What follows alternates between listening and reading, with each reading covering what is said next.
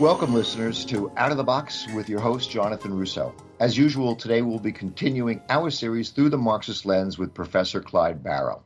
Today's episode will focus on a topic front and center in the news why and how the COVID 19 vaccine and mask response to the pandemic got politicized. How did a fairly straightforward batch of health protocols, once seemingly standard fare, become so contentious? Republican Governor of Florida Ron DeSantis and Texas Governor Greg Abbott have been ranting and raving about personal choice and freedom while their hospitals and morgues fill up with the latest infected citizens with the Delta variant.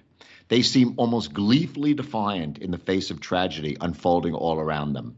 I know Karl Marx would not stoop to lower his intellectual self and write about such a small topic as capitalism and pandemics, but I hope Professor Barrow will do us a favor and give our listeners his take on why and how two strong, ostensibly rational governors would put illness and death over common sense. Professor Barrow, what would Marx have to say to those wondering how the GOP politicized the mask and vaccine rollout? Well, that's a, a really interesting puzzle uh, that we've chosen to address today. As you pointed out, you know, Marx himself never faced a pandemic, so there's nothing we could look to in his writings that would be directly pertinent to this particular issue. Right. But I think that, but but he did write about many many contemporary issues. Let's not forget that Marx himself uh, deployed his theoretical apparatus as a journalist for for many many years, uh, right. both across Europe and even for the New York uh, Tribune or the New York Herald um, in the United States. So he was not above writing about commonplace, everyday political issues. But I think probably the best way uh, to think about this is to draw on the works of, of two contemporary neo Marxists, both Germans, Klaus Offe and Jürgen Habermas, who happen to be two of my favorite political theorists of the present time. And what I would suggest is that the way to understand this is the emerging contradictions of capitalism. And if you'll bear with me, let me kind of walk you through this just a little bit. We're going to bear with you. Please walk us through it. You've done this before, and it's fascinating, and I, I, am always riveted by how you do this. So go ahead, please. Okay. Well, as, as you know, Marx argued that capitalism is a fundamentally contradictory system, that it generates its own it creates its own grave diggers as he wrote in the communist manifesto. And he analyzed that much more extensively uh, in his major work das kapital where he talks about the economic contradictions of capitalism but since that time, we've we've come to realize that, that these contradictions surface in a lot of different places. They get displaced in the political sphere, they get displaced into the ideological sphere. And one of the things I really want to talk about is ideology uh, today. Uh, defines a contradiction in this way. He says it's the tendency inherent in a specific mode of production to destroy the very preconditions on which its survival depends and that contradictions manifest themselves empirically through some crisis event that becomes perceptible as a crisis. So I think we could argue uh, that the pandemic is a crisis. Yeah. Uh, and the question would then be well, how does this biological event translate into a crisis of capitalism? And this, I think, is where people like Ron DeSantis and Greg Abbott see the world very differently from the rest of us uh, and they see themselves as trying to save capitalism from itself. Now, we've talked about that with respect to the New Deal and Joe Biden, but this is a concept that can apply from the other direction of the ideological spectrum as well. Huh. How are they trying to save capitalism from itself? Well, one of the things about a contradiction is that it appears as a crisis. What is a crisis? A crisis, according to Offe, is more than just a problem. We can fix problems, we can solve problems. A crisis occurs when all of the available options within that mode of production have been exhausted, and that political leaders can no longer find solutions to the problem without going beyond the boundaries of that mode of production, which in capitalism would mean you start looking for socialist solutions to the problem whether you like it or not, because it's all that's available to you. And so if you look at it through the eyes of a Greg Abbott or Ron DeSantis, what do they see? They see the pandemic as an opportunity for socialists in the Democratic Party Oh. to promote their socialist parties left and right. Oh. Talk about a universal basic income, family allowances, extended and enhanced unemployment insurance, free health care. You go on and on down the road that all the solutions that are being proposed are taking us down a road that they view as socialistic. including the limitation of personal quote freedom like Exactly. Exactly. So what they're trying to do is put the brakes on this drive to socialism Wow. to save capitalism from its for itself, uh, in effect. Uh, now, this also brings to bear another issue. We tend to think about capitalism as an economic system, but one of the things people like Jürgen Habermas point out is that part of the prerequisites of capitalism are cultural, they're ideological. It's what he refers to as a motivation crisis. And the most fundamental cultural attribute necessary to reproduce a capitalist economy is a work ethic. People have to want to show up to work or be compelled to. And of course, one of the complaints we're hearing now about all these socialistic policies is Yeah. that people don't want to work anymore.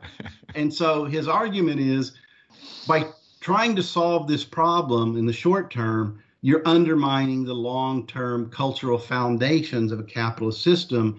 And therefore, all of this talk about personal responsibility, talk about the work ethic.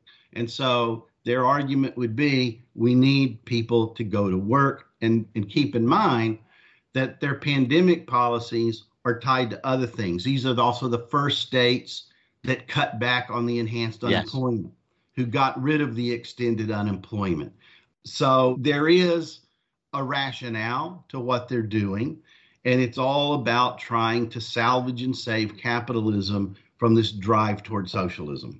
Wow. You know what this sort of reminds me of? I've been long fascinated by like the ancient Aztec practice of sacrificing humans to um, weather gods so that there would be rainfall for the crops and the general population could survive.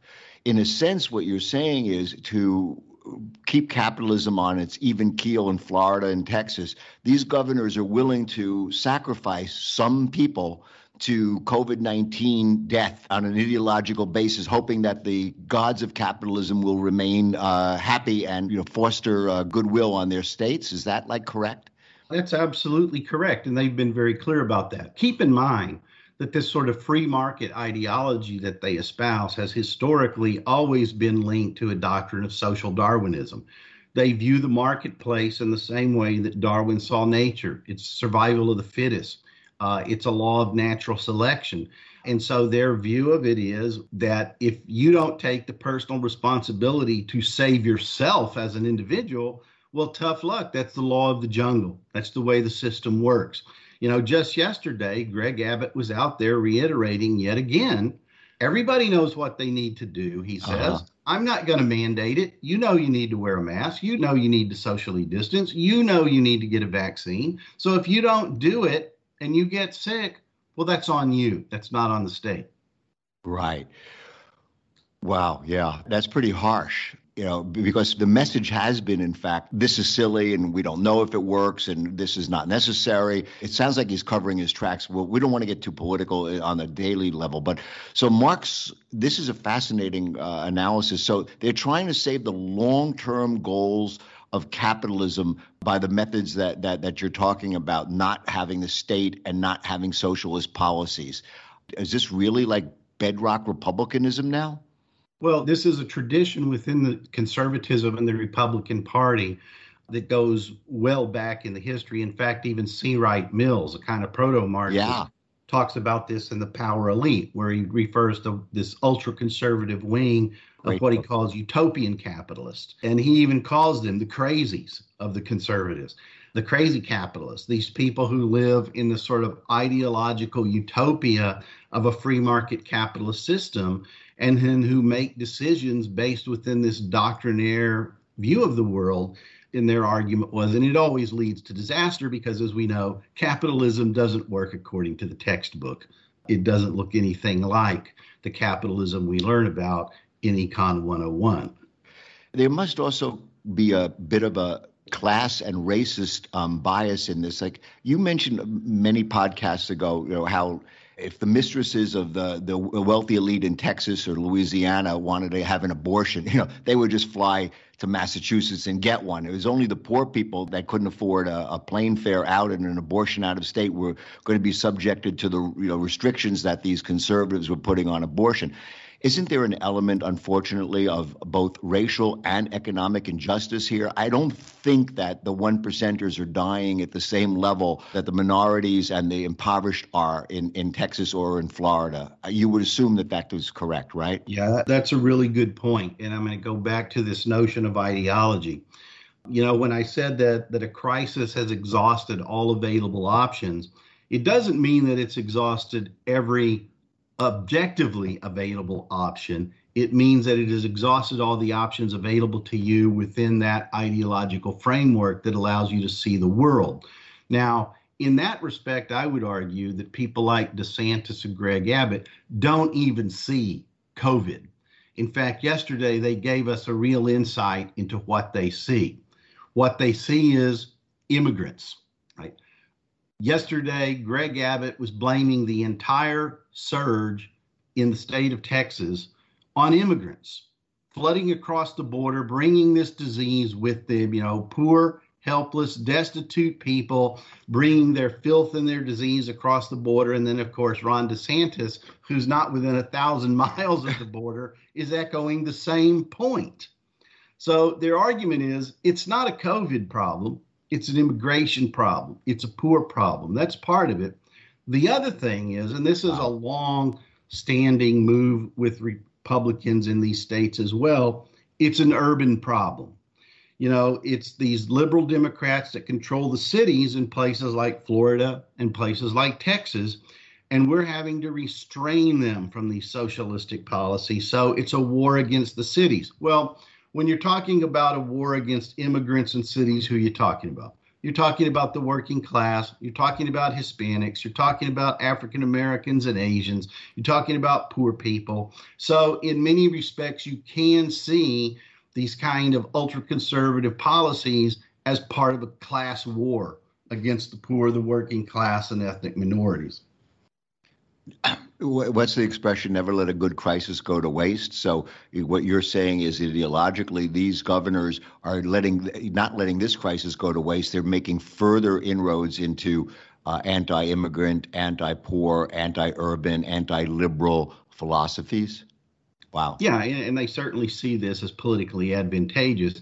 I think what they're not seeing and this is how ideology can often blind one to reality is that at least in texas the COVID infection rates on a per capita basis are actually highest in rural areas yes. this time around. And these are the Republican Party supporters. These are the, the Trump voters. So, in an ironic twist, they're killing off their own voter base that seems to be coming out pretty loud and clear. I've actually read blogs uh, that are, you know, social Darwinism on the other side. There are people out there voicing like, okay, this is social Darwinism. We're going to kill off the stupid, the, the non-scientific, and these people are just going to, you know, get hospitalized and die, and there are going to be less of them. This is what you know Darwin would have predicted uh, on a social basis uh, for the the gene pool to get smarter down the road. I mean, that is being voiced. You know, it uh, is, and let me tell you, uh, I'm going to throw out another book here by a historian by the name of, of William William Green. I think it's one of the best books that ever been written on Texas politics. Uh, it's called The Establishment in Texas Politics. And he actually talks about the emergence and the development of this social Darwinist ideology among the Texas corporate elite and political elite going back to the 1930s uh, as a response and a reaction against the, the New Deal during the Great Depression. Yeah. And as he describes it, he's always said, you know, Texas conservatism is what he calls exceptionally virulent form of social Darwinism. And as we've talked about before, in many ways, this is the vanguard of the Republican Party. This is the direction that it is headed.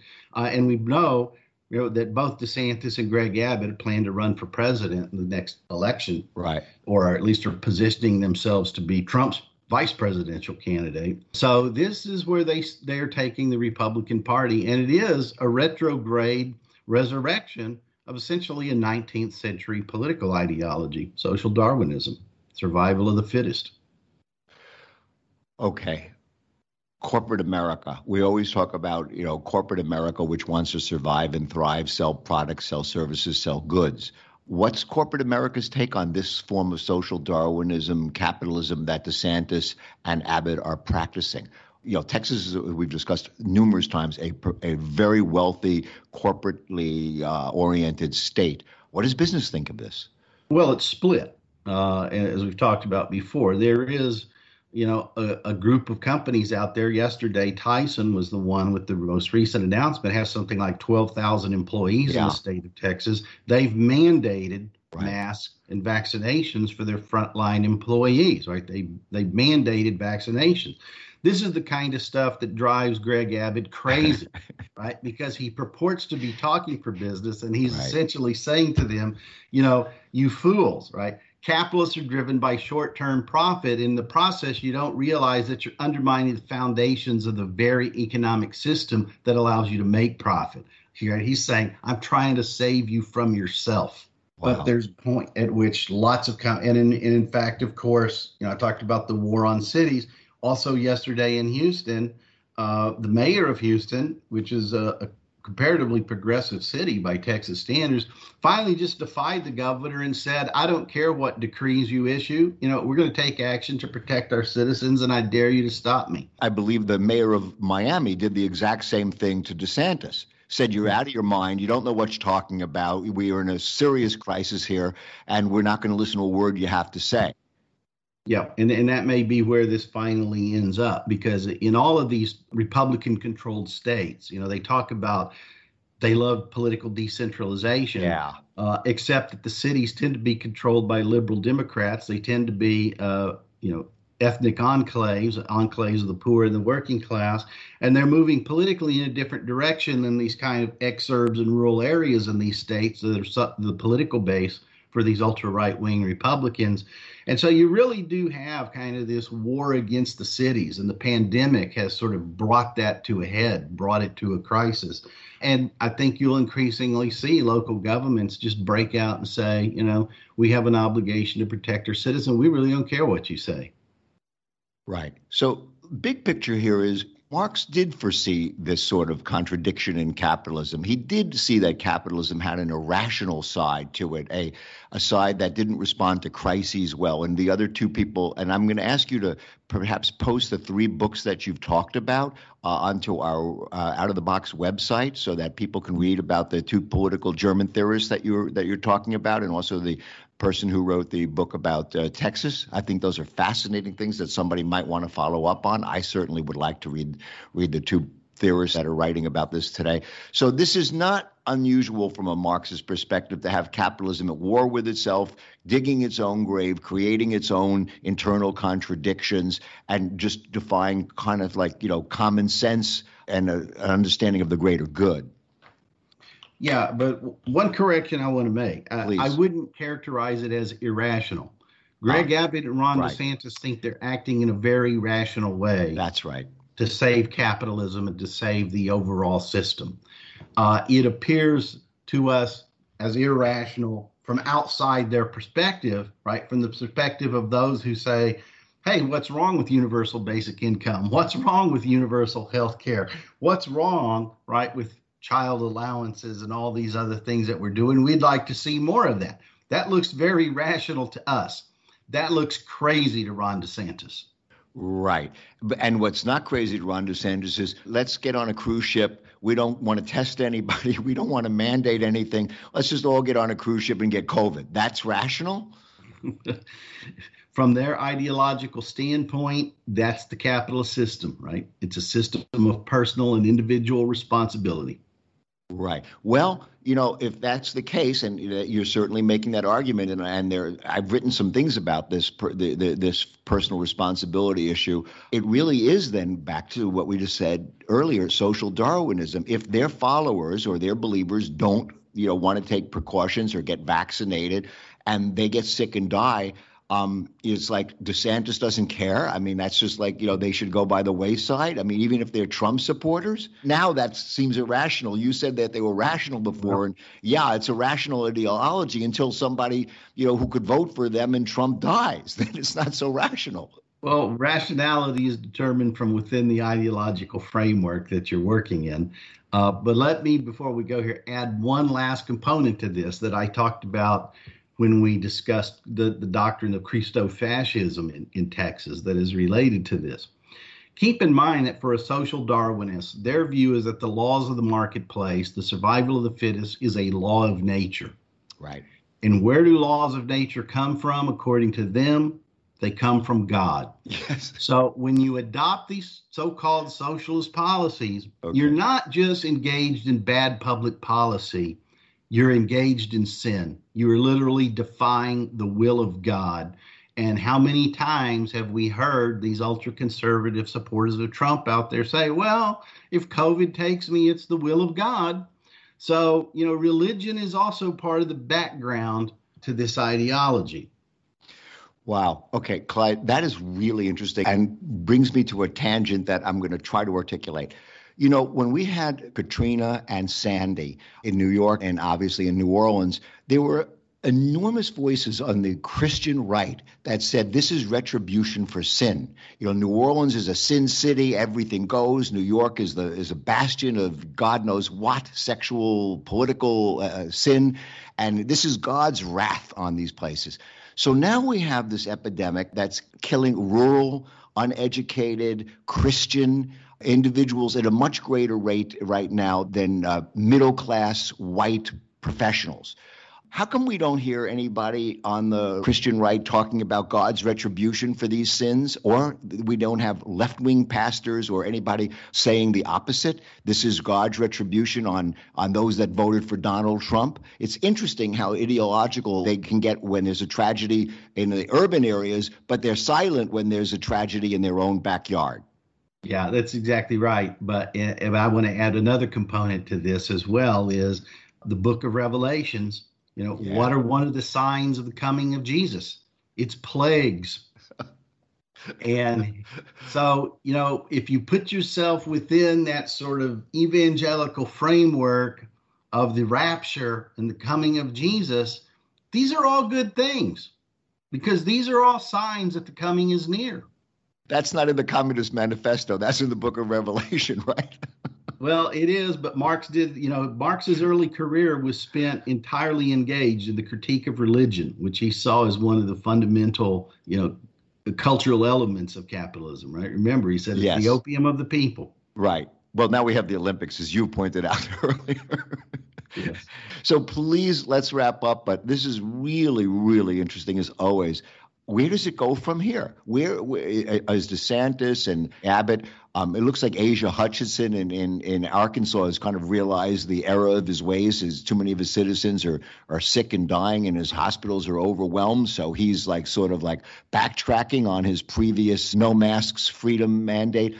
Are these two going to be isolated, or are they? You say they know what they're doing and they're rational. What do you predict is going to be the fallout from their their stances? Yeah, I don't think they're going to be isolated. You pointed out, the governor of Arkansas sort of backtracked, but you still have uh, places like Missouri and Arizona, which are also having a surge, and, and they're on the same track. So there is a very strong and powerful current, probably the, the main current within the Republican Party now that subscribes to the views being espoused by people like DeSantis and Abbott. So I think at least in those states, they're going to continue down the same path. You know, and at this point, all Joe Biden has been able to do is say, "Would you guys either do something nice or get out of my way?" And they made it very clear, "No, we're going to get right in your way. we're yeah. going to stop you because we're trying to save capitalism. We're trying to stop socialism." Right. Okay. Well, stay tuned. It's going to be an interesting next few weeks and months as capitalism uh, plays out with the COVID epidemic. Thank you so much for sharing your insights through the Marxist lens. Thank you. Thanks, Clyde. Listeners, thanks again for tuning in to Out of the Box with Jonathan Russo. Your input is valuable to us, and we'd really like to hear from you please send us an email anytime with feedback at ootb with jrusso at gmail.com and follow us on our Twitter page, OOTB with J. Russo. This has been a copyrighted production of Grapevine Incorporated, all rights reserved.